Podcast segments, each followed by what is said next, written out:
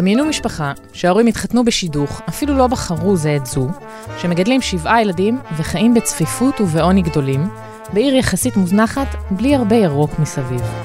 האב לא עובד והאם גם מפרנסת את בני הבית וגם מטפלת בילדים. ובכל זאת, בסקרים של שביעות רצון מהחיים, הם מעידים על עצמם כעל אנשים מאושרים, לא מגדירים את עצמם כעניים ולא חשים בדידות. זוהי האנומליה החרדית, או לפחות כך היא נדמת מנקודת המבט החילונית. והיום אנחנו נעמיק אל תוככי המשפחה החרדית ונגלה מה סוד האושר שלה. ברוכים הבאים ללה פמיליה, פודקאסט המשפחה של עיתון הארץ. אני נטע אחיטוב, עורכת המדור וכתבת כאן בעיתון. אנחנו מתחילים. אנחנו אומרים שלום לאליהו פלאי, בעל קבוצת התקשורת משפחה ומו"ל השבועון משפחה, איש עסקים, פעיל חברתי ויושב ראש קרן משפחת פלאי וגם יושב ראש המכון החרדי למחקרי מדיניות. שלום וברכה. ושלום גם ליהודית מילצקי, בעלת מאסטר בפסיכולוגיה חברתית ארגונית מהאוניברסיטה העברית, מנחת קבוצות ומפתחת תוכניות הכשרה והדרכה בארגונים ובמוסדות, וגם חוקרת במכון החרדי למחקרי מדיניות. היי נטע. וגם נזכיר כאן שאתם אב ובתו. אכן. איך זה לעבוד ביחד, אגב?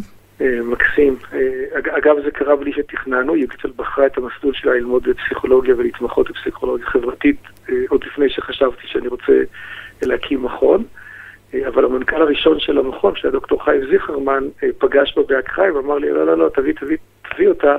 והיא באמת את המחקר הראשון שהיא עשתה עדיין כסטודנטית לתואר שני, על נשים חרדיות בסביבת עבודה הטרוגנית, זה היה כרטיס הכניסה שלה למכון, ואני כמובן אה, שמחתי על זה מאוד.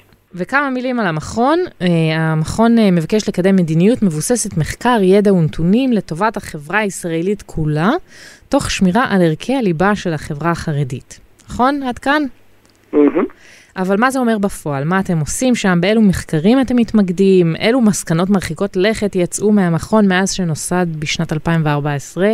המכון uh, קם לפני כשש שנים, והוא בא לענות על צורך שבעקבות התהליכים הדמוגרפיים המואצים שהחברה הישראלית עוברת, בעיקר בשינוי בין חלקי האוכלוסייה השונים, אני מדבר כאן בעיקר על הגידול הדמוגרפי של החברה החרדית, אה, יש צורך שאנחנו זיהינו אותו אה, לייצר כלים שיאפשרו תכנון ארוך טווח מבוסס ידע ונתונים, כדי שמעצבי מדיניות, ובעיקר הממשלה, אבל לא רק, אה, יוכלו להיערך נכון אה, וליצור תוכניות שיהיו אפקטיביות אה, וייתנו מענה גם להזדמנויות וגם לאתגרים שהשינוי הזה מביא בחברה הישראלית.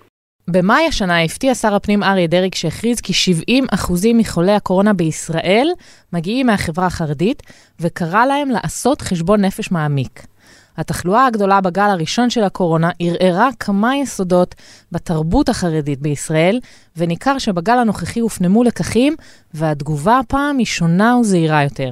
אבל לא על ההנהגה החרדית אנחנו מבקשים לדבר, אלא על המשפחה החרדית, ואיך השפיעו עליה סגר הקורונה הראשון וגל התחלואה השני.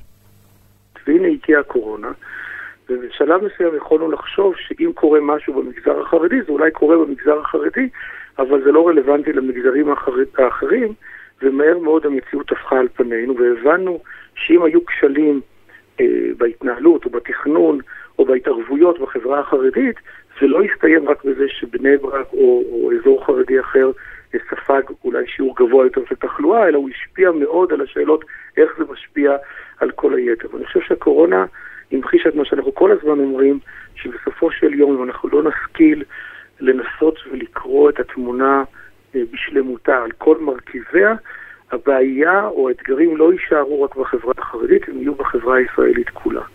כן. אני חושב שזה אה, אה, הלו"ז של התפיסה שלנו במכון, שיש צורך, אם אנחנו רוצים לתכנן כל תחום שנוגע לשגשוג ופיתוח אה, כלכלי-חברתי במדינת ישראל, חייבים להבין נכון את המאפיינים הייחודיים של החברה החרדית, צריכים להבין את ההשלכות שיש לתוכניות כאלה ואחרות.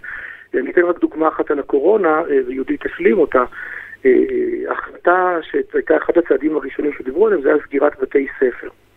בסדר? כן. כן. כשהממשלה חשבה על סגירת בתי ספר, היו לזה היבטים שונים, השאלה הייתה כמה זה יעמיס בסופו של דבר על המשק, כי ברגע שילדים יחזרו הביתה, ההורים יתקשו לצאת לעבוד. וכשהתקבלה החלטה לסגור את בתי הספר, אם אתם זוכרים, ההחלטה הזאת לא התקבלה כל כך מהר במגזר החרדי. הייתה דילמה במגזר, הייתה התייעצות עם הרבנים שביקשו לדחות את ההחלטה ועדיין להשאיר את מוסדות החינוך פתוחים, ואנשים לא כל כך הבינו את זה. עכשיו, אחד הדברים שאנשים לא הבינו זה שהשאלה היא לסגור בית ספר במגזר הלא חרדי ולסגור בית ספר במגזר החרדי אלה שתי שאלות שונות מהיבטים שונים. למשל, כשהחליטו לסגור בית ספר במגזר הלא דתי, לא החליטו להפסיק את הלימודים. כל מה שהחליטו היה שבואו נעבור ללמידה מרחוק. כן. אממה, שכשאתה מדבר על אוכלוסייה שבה לחלק גדול מהאנשים אין בכלל מחשב ואינטרנט בבית, שני שלישים. החלטה לסגור את, ה, את בית הספר היא בעצם החלטה להפסיק את הלימודים. אז לפני השאלה איך החברה החרדית מתייחסת לשאלה של לימוד תורה ובאיזה נסיבות אפשר להפסיק לימוד תורה, קודם כל מקבלי ההחלטות היו צריכים להבין את המשמעויות שאותה אמירה, אותה החלטה שקוראים לה סגירת בית ספר, יש לה משמעויות שונות לחלוטין, והבאתי רק היבט אחד של זה, אני אגיד עוד היבט אחד ויהודי תשלים, אה, אתה שולח ילדים הביתה, לאיזה בית אתה שולח אותם? זאת אומרת, מהי רמת הצפיפות בתוך האוכלוסייה הזאת? אם אני שולח ילד אה, שבו למשל יש אה, במשק בית שלוש או ארבע נפשות, שלחתי הביתה, יש לזה משמעות אחת, כשאני שולח ילדים לבתים שבהם יש שמונה ועשר נפשות, בבית של שלושה וארבעה חדרים, ההשלכות הן שונות גם בהיבטים הבריאותיים, לא רק בהיבטים של איכות חיים. ההיבט של סגירת בתי הספר נגע גם בנקודת זמן מאוד מאוד רגישה, אה, גם מבחינת אה, ההסברה שהייתה במגזר לפני ההחלטה הזאת על המשמעויות של המגפה ועל ההשלכות הבריאותיות המסוכנות שיש לה, וגם מבחינת נקודת הזמן שזה היה ערב פסח והתארגנות לערב חג במצב של סגר, במצב שהילדים בבית ובחורים שנמצאים בדרך כלל בישיבות ולא גרים כמעט במשך השנה בבית, פתאום כולם מתכנסים במשק בית אחד צפוף כמו שאבא שלי ציין. שני התנאים האלה הובילו באמת גם לכזה אה, הססנות וחשש מההחלטה אה, לסגור את המוסדות, וזה מאוד מתחבר להשקפה הכללית שאנחנו אומרים שכל ההחלטות צריכות להיות מותאמות לחברה החרדית, אה, וכל השתלשלות העניינים סביב הגל הראשון, וזה גם נוגע לשאלה שלך, נטע, לגבי ההבדלים בין הגלים, אז בגל הראשון באמת ההחלטות האלה התקבלו בצורה שהייתה מאוד מאוד מובנת לציבור הכללי ומוסברת ומותאמת למאפיינים שלהם דרך באמצעי ההפצה והתקשורת שמקובלים עליה.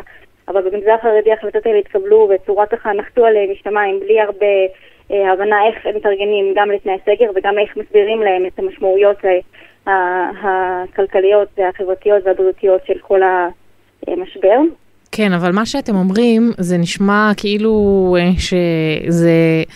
זאת אומרת, זו בחירה הרבה פעמים של הקהילה החרדית להתבדל ולא להיות מעודכנים במה שקורה. גם uh, אני נאלצתי לעבוד uh, תוך כדי שהילדים בבית, uh, נכון, אין לי uh, הרבה ילדים כמו למשפחה חרדית ממוצעת, אבל uh, הנגיף uh, לא מבדיל בין uh, מי שלומד תורה באולפנה לבין מי שלומד uh, באוניברסיטה העברית בירושלים, uh, הוא פוגע בכולם. ועובדה שההשלכות באמת היו יותר קשות על החברה החרדית. שיעור ההדבקה היה הרבה יותר גבוה. נכון, את זה בדיוק ניסינו להסביר. זו בדיוק הטענה שאנחנו אומרים. אין, הנגיף לא יודע להבדיל, ואם אנחנו לא נפעל נכון באוכלוסייה מסוימת, לצורך העניין כרגע החרדית, אז זה לא רק תהיה בעיה של החברה החרדית, בסופו של דבר זה תהיה בעיה של מערכת הבריאות, של בתי החולים, של שיעורי ההידבקות וכך הלאה. כן. מה שיהודית ניסתה לציין, השאלה אם החברה החרדית בחרה להתבדל כן או לא, היא שאלה מעניינת ושאלה תרבותית. אגב, אבל... אני בחרתי במונח הזה כי זה מופיע באחד המסמכים שלכם. במסמך על אה, שביעות רצון מהחיים, כתוב שם התבדלות מרצון. כשאני היום יושב על כיסא של מל"ל, או כל גוף שצריך לקבל החלטה, השאלה מה, מה הנסיבות שלהם, שבגללם למשל החברה החרדית אה, מדירה את עצמה, או מדירה, בחלקה הגדול ממעטת את הגישה שלה לאינטרנט ולסמארטפונים, היא כרגע, כשאני נמצא באירוע של משבר, פחות רלוונטית. מה שחשוב שאני אבין, זה שאם האוכלוסייה הזאת לא רואה כל ערב את ביבי בשעה תשע, נותנת מופע האימים שלו עם הטישו, ומייצר סוג של תודעה, אלא היא לא שם בכלל, אז את, ה, את הכלים האלה שהשתמשתם בהם לכלל הציבור, לא קרו שם. זאת אומרת, החברה החרדית הייתה בפיגור של שבועיים בכלל בהפנמה של מה שקורה. כן. ולכן הטענה שלנו כגוף תכנון, זה שכשמתחילים להיערך לדבר כזה, חייב שיהיה צוות מומחים שמבין ולא יעזור לי דרך אגב שיש שר בריאות חרדי, כי זה, זה דורש סוג של מומחיות שהוא מעבר להיכרות הבלתי אמצעית עם המגזר, יודע להגיד מה ההשלכות, מה המשמעויות של סגירת בתי ספר, כמו שיהודית ציינה, מה המשמעות, תזכרי, יש משקי בית שהיכולת שלהם לשרוד בנויה מזה שחלק גדול מהילדים מעל גיל 14 נמצאים בפנימיות, והם חוזרים הביתה רק לחופשות. ולכן גם ברמת צפיפות מסוימת הבית יודע להתנהל. כן. תחשבי שפתאום בית כזה, לא לשבוע ולא לשבועיים, אה, צובר לתוכו את כל בני הבית, ילדים צריכים גם לנסות ללמוד בזמן הזה, זה דורש היערכות אחרת. זה לא טוב וזה לא רע, זה רק דורש היערכות אחרת.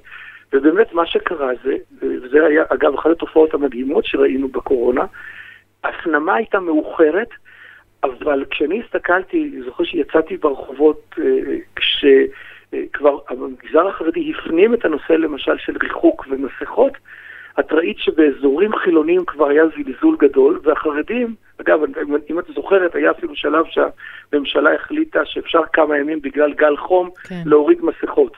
כן. האחרונים ששמעו על זה היו החרדים, הסתובבתי בשכונות חרדיות, וכולם מסתובבים עם מסכות, כי אף אחד לא סיפר להם שיש כרגע גל חום.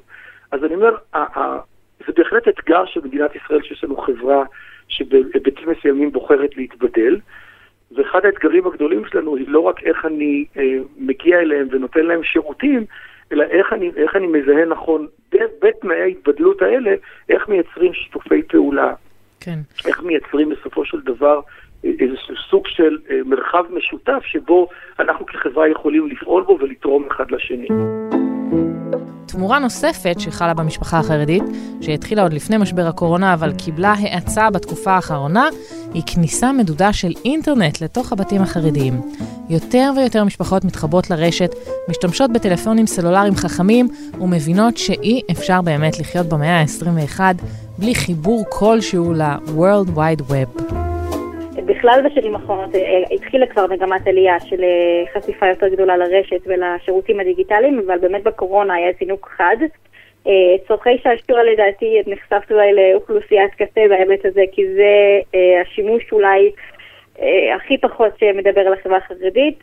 החברה החרדית היא חברה פרגמטית, וכל מה שיש פה צורך ומענה על משהו שהוא באמת נזקקים לו, אז הוא יותר uh, תופס תאוצה ומצליח, ולכן באמת בתנאי הסגר פתאום הם היו חייבים uh, לצרוך חזרים הבית בגלל שהמרחב הציבורי היה מוגבל וסגור, והם נחשפו באמת לחיוניות של השירותים האלה, uh, עם כל החשש מה... באמת uh, חשיפה למידע שלא מותאם תרבותית וערכית לחברה החרדית, אה, ואנחנו בעיצומם של כמה תהליכים מחקריים, שיתופי פעולה של ארגונים אה, מובילים מתחומי אה, המחקר של המדיניות החברתית-כלכלית, בשביל באמת להבין איזה הזדמנויות נוצרו בעקבות החשיפה המוגברת לשימושים דיגיטליים, ואיזה תוכניות אופרטיביות אפשר ליישם עכשיו בסיטואציה החדשה שקרתה, כדי גם לאפשר לחברה החרדית באמת להתנהל בתנאי סגר.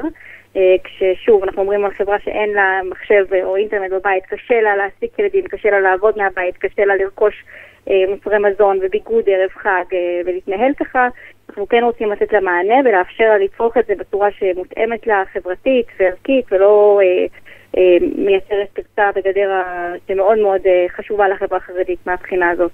איך הרבנים מתייחסים לזה? כי מבחינתם האינטרנט במשך הרבה שנים ייצג או עדיין מייצג בעצם אה, איזושהי פריצה, או מין שעשויה אה, לשחרר מעט את האחיזה החזקה, או את ההתבדלות מרצון שדיברנו עליה.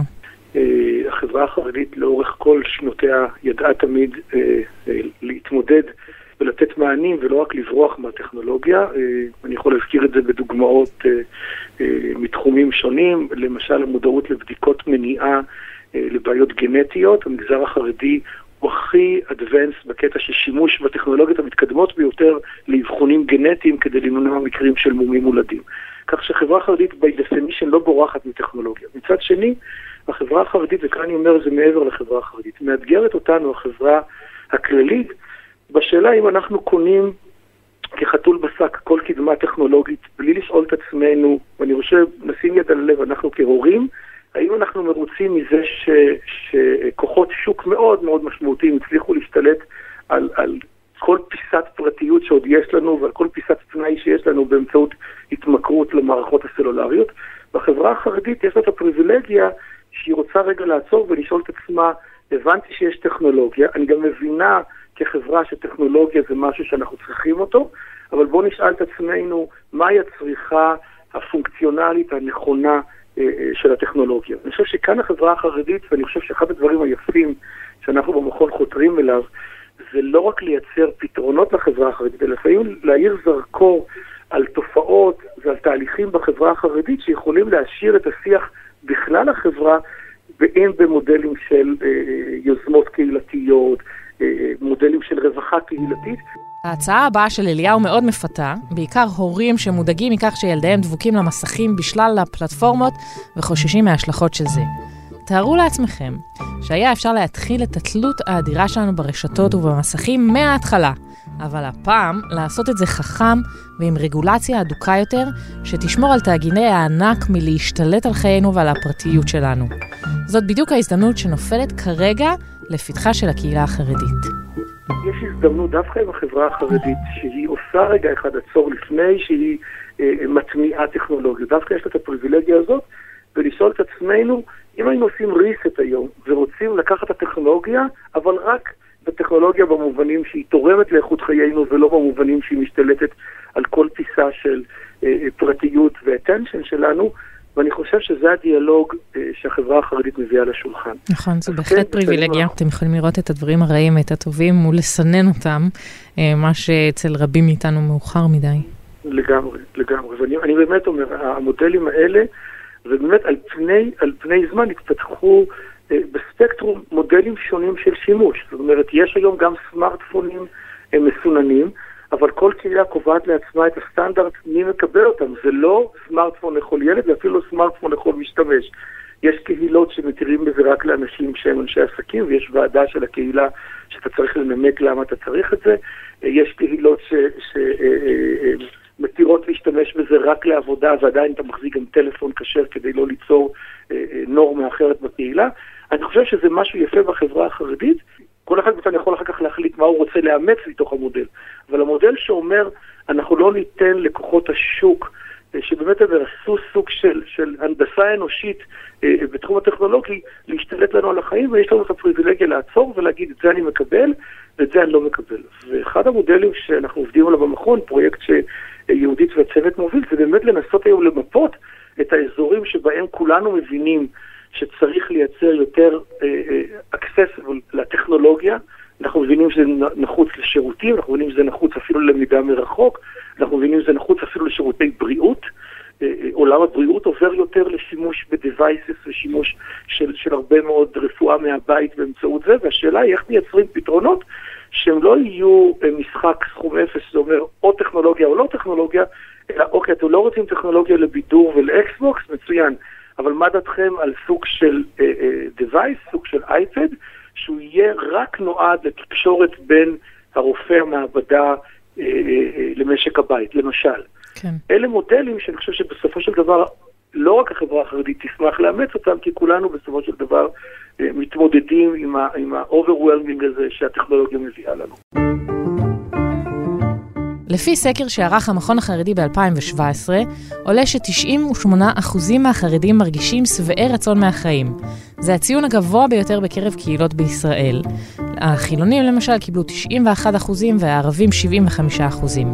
הנתון הזה עשוי להפתיע את מי שכורכים רווחה כלכלית עם שביעות רצון, כי בכל המדדים הסוציו-אקונומיים הקהילות החרדיות הן הנמוכות ביותר. כלומר, החרדים הם הכי עניים, ובכל זאת הכי מבסוטים מהחיים. אליהו מסביר זאת בשני מישורים. האחד זה אורח החיים החרדי, השאיפות של החרדים ומה נחשב לחיים טובים ומה לא, שהוא שונה מאיך שאנחנו מפרשים את זה, החילונים, והשני מפתיע. המדידה של רמת סוציו-אקונומית בישראל אינה הולמת לדבריו את האופן שבו החרדים תופסים עוני או רווחה. זה בדיוק המקום שבו אנחנו מדברים וחייבים להבין את מדידת העוני בחברה החרדית. האם אנחנו בכלל מודדים אותה נכון? יש פרמטרים שונים למדידת עוני. אז כן, לפי הסולמות, סולמות המדידה הקלאסיים, אכן, אה, ברגע שיש אה, משפחה שרמת ההכנסה שלה יחסית נמוכה ומשק הבית מונה הרבה נפשות, היא באופן טבעי תהיה מתחת לקו העוני.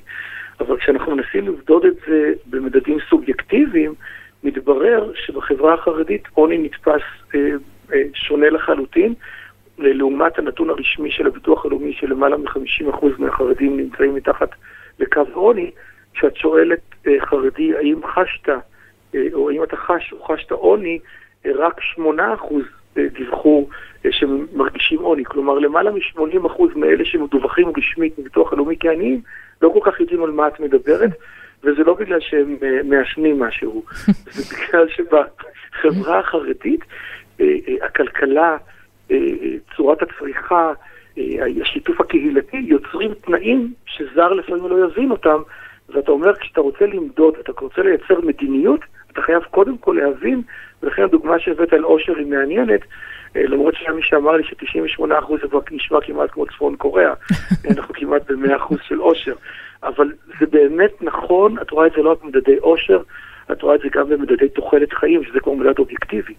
אה, נתון אחר שאנחנו בדקנו, בדרך כלל יש קורלציה, מתאם בין אה, רמה סוציו-אקונומית, אה, אשכול סוציו-אקונומי של אזור מסוים ותוחלת החיים, והחריג היחיד לדבר הזה הוא שוב פעם הריכוזים החרדיים, שנמצאים סוציו-אקונומית באשכולות 2 ו-3, האשכולות הנמוכים ביותר, ובתוחלת חיים הם מתחרים ברעננה, הרצליה ורמת השרון, ואז את מבינה שיש משהו בתוך התפיסה העצמית, בתוך המודלים הקהילתיים, בתוך גם המשמעות שאתה נותן לחיים שלו, שמעבר לשאלה כמה צרכן, ושוב אני חוזר לתפיסה החרדית שמנסה לאתגר את עולם הכלכלה והצריכה, ואומרת, יש לנו מודל אחר של קיימות ושל צרכנות ושל עזרה הדדית ושל חיים קהילתיים, שהם בסופו של דבר מספקים לפעמים תנאים אחרים לאושר, והוא לא נמדד רק במרוץ או במרוץ האינסופי אה, של הצריכה המערבית.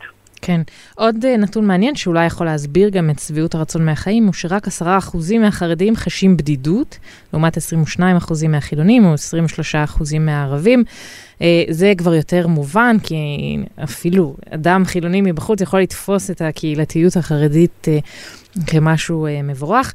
ובכל זאת, גם כאן יש אולי איזושהי הפתעה, כי אה, הר, הרבה מהזוגות הנשואים זה שידוך, אז אולי אה, אם השידוך לא מתאים לי, אני עשויה לחוש בדידות בתוך הקשר, או אם אה, אני צריכה לגדל לבד כל כך הרבה ילדים.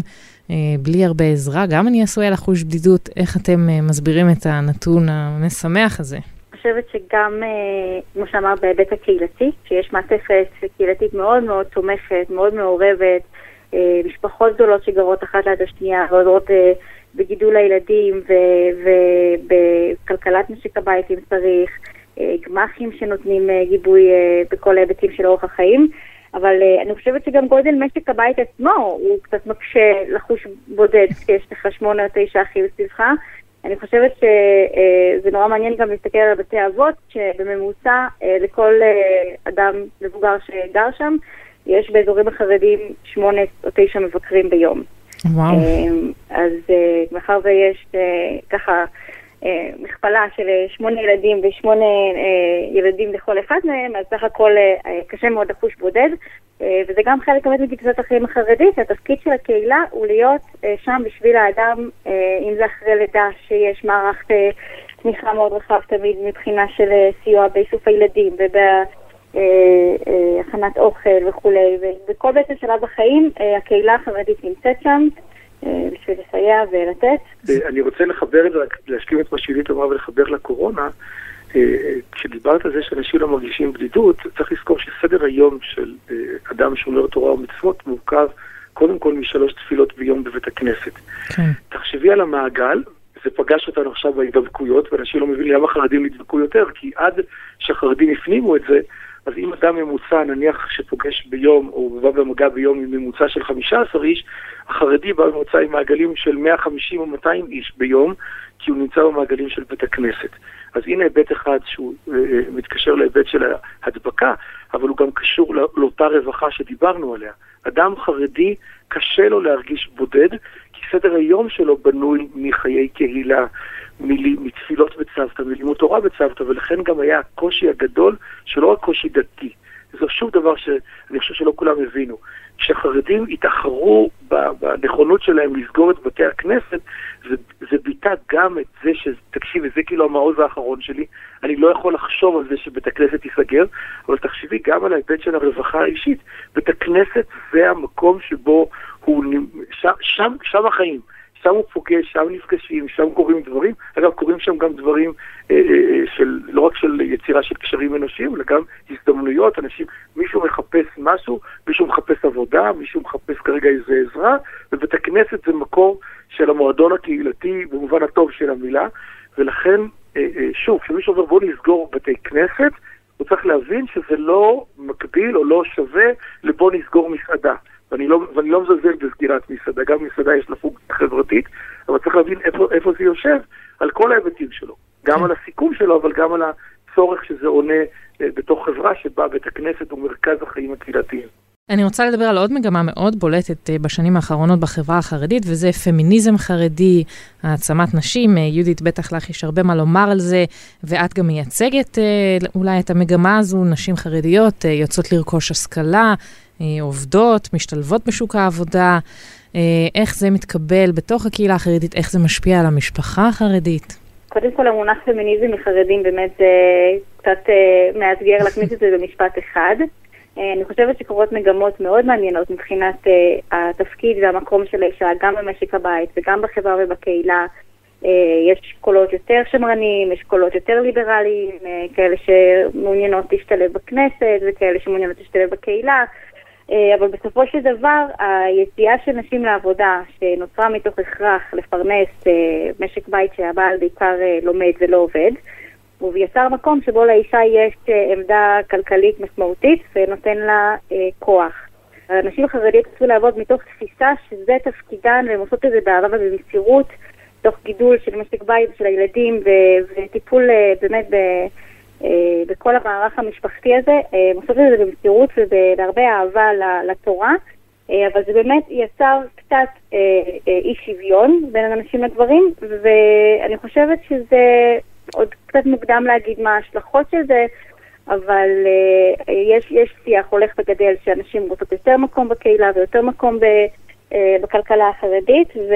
אפילו בפוליטיקה? ימים, אפילו בפוליטיקה. ימים יגידו לדעתי, קשה, קשה עוד מוקדם להגיד. אני כן יכולה להגיד שלמשל מגמה מאוד מעניינת שקרתה מזה שנשים יצאו לעבוד, זה ש... שכשהגבר רואה שהאישה מפרנסת והוא, והוא לא, אז לפעמים זה יוצר איזשהו אה, אה, סקרנות אולי, או אה, ככה ממחקר שאני עשיתי במסגרת המכון בתחילת דרכי, בו בחנתי השפעה של אה, עבודה של נשים חרדיות בסביבה מעורבת, אה, אז יצא מהמחקר ש... שבאמת החוסר איזון הזה בין האישה המפרנסת והגבר שלומד אה, נפתר הרבה פעמים בזה שהגבר כן בוחר למצוא איזשהו אפיק כלכלי תעסוקתי שנותן גם לו את המקום ואת ההשפעה mm. הכלכלית בבית. ואליהו, אני אשמח לשמוע אם הנושאים האלה מקבלים ביטוי אה, בשבועון משפחה שאתה מוציא לאור. לגמרי. הדרך הטובה היא פשוט לראות אותו ולראות את ה... דינמיקה מרתקת. יש לנו מגזין אה, שבועי אה, שמיועד, אה, שמיועד לנשים, זה נקרא בתוך המשפחה. זה מגזין, אנחנו קוראים לזה מגזין ההורים שלנו. ולראות את הפריחה הגדולה גם של יצירה, גם יצירה תרבותית, ספרותית, גם יצירה תורנית, אפילו יש לנו אה, כותבות טור שכותבות טורים אה, מפרשת שבוע ועד אה, טור על הלכות שבת. אה, כמובן יזמיות, אה, אה, אופנה, אבל באמת על כל הספקטרום, זאת אומרת, את רואה את זה בהיבטים שונים של גם של יצירה וגם של כלכלה, אבל כמו שיהודית אמרה, יש אה, אה, אינטרפטציה שונה לחברה החרדית, מהו פמיניזם, ושוב, אני מדבר על המיינסטרים. יש כמובן גם בשולי החברה החרדית אה, קריאות פמיניסטיות קלאסיות, ניסיונות, אה, אני יודע, לקדם תנועות לקידום נשים, אה, בחירות לכנסת. אבל כשאנחנו מדברים על המגזר החרדי בכללו, יש שם תופעה מעניינת מאוד של אה, נשים שמגיעות לעמדות בכירות, לעמדות השפעה, ליכולת להגיע לתפקידים, הרי תחשבי, באופן טבעי, אה, משק בית שבו יש 6, 7, 8, 9 נפשות, בעיקרון לא אמור היה לאפשר לנשים בכלל להגיע לתפקידים משמעותיים, כי באופן טבעי, אה, וכך אגב קורה בחוץ לארץ, אצל הרבה מאוד בני משקי בית חרדים, האישה מגדלת את הילדים והבעל הוא זה שמביא את הכסף.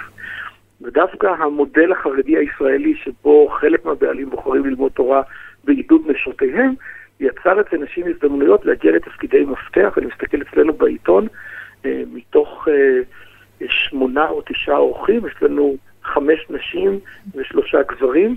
אה, עורכת המהדורה הבינלאומית שלנו היא אימא לשמונה ילדים ובעלה רב ואברך, וכך נשים אחרות בצוות. אז כאילו יש, גם פה קורה משהו מעניין, דווקא המודל של הזוגיות החרדית, שהבעל בוחר להיות אה, מי שלוקח על עצמו את החלק של אה, אה, המשך המסורת, לימוד תורה ופיתוח של התפקיד הדתי והרוחני שלו, נותן לנשים הזדמנויות שלא מובנות מאליהן במבנה הזה של משפחה חרדית. כן. אה, אני, חושב, אני חושב שזה עוד פעם אה, מודלים שאם היינו צריכים לנחש אותם לא היינו חושבים שהם יקרו. והם קורים, ואת רואה שזה נותן לנשים הזדמנויות שאני חושב שלא מובנות מאליהן. אז אם נסכם את כל התהליכים המרתקים שעוברים על המשפחה החרדית נכון לשנת 2020, הנה הם.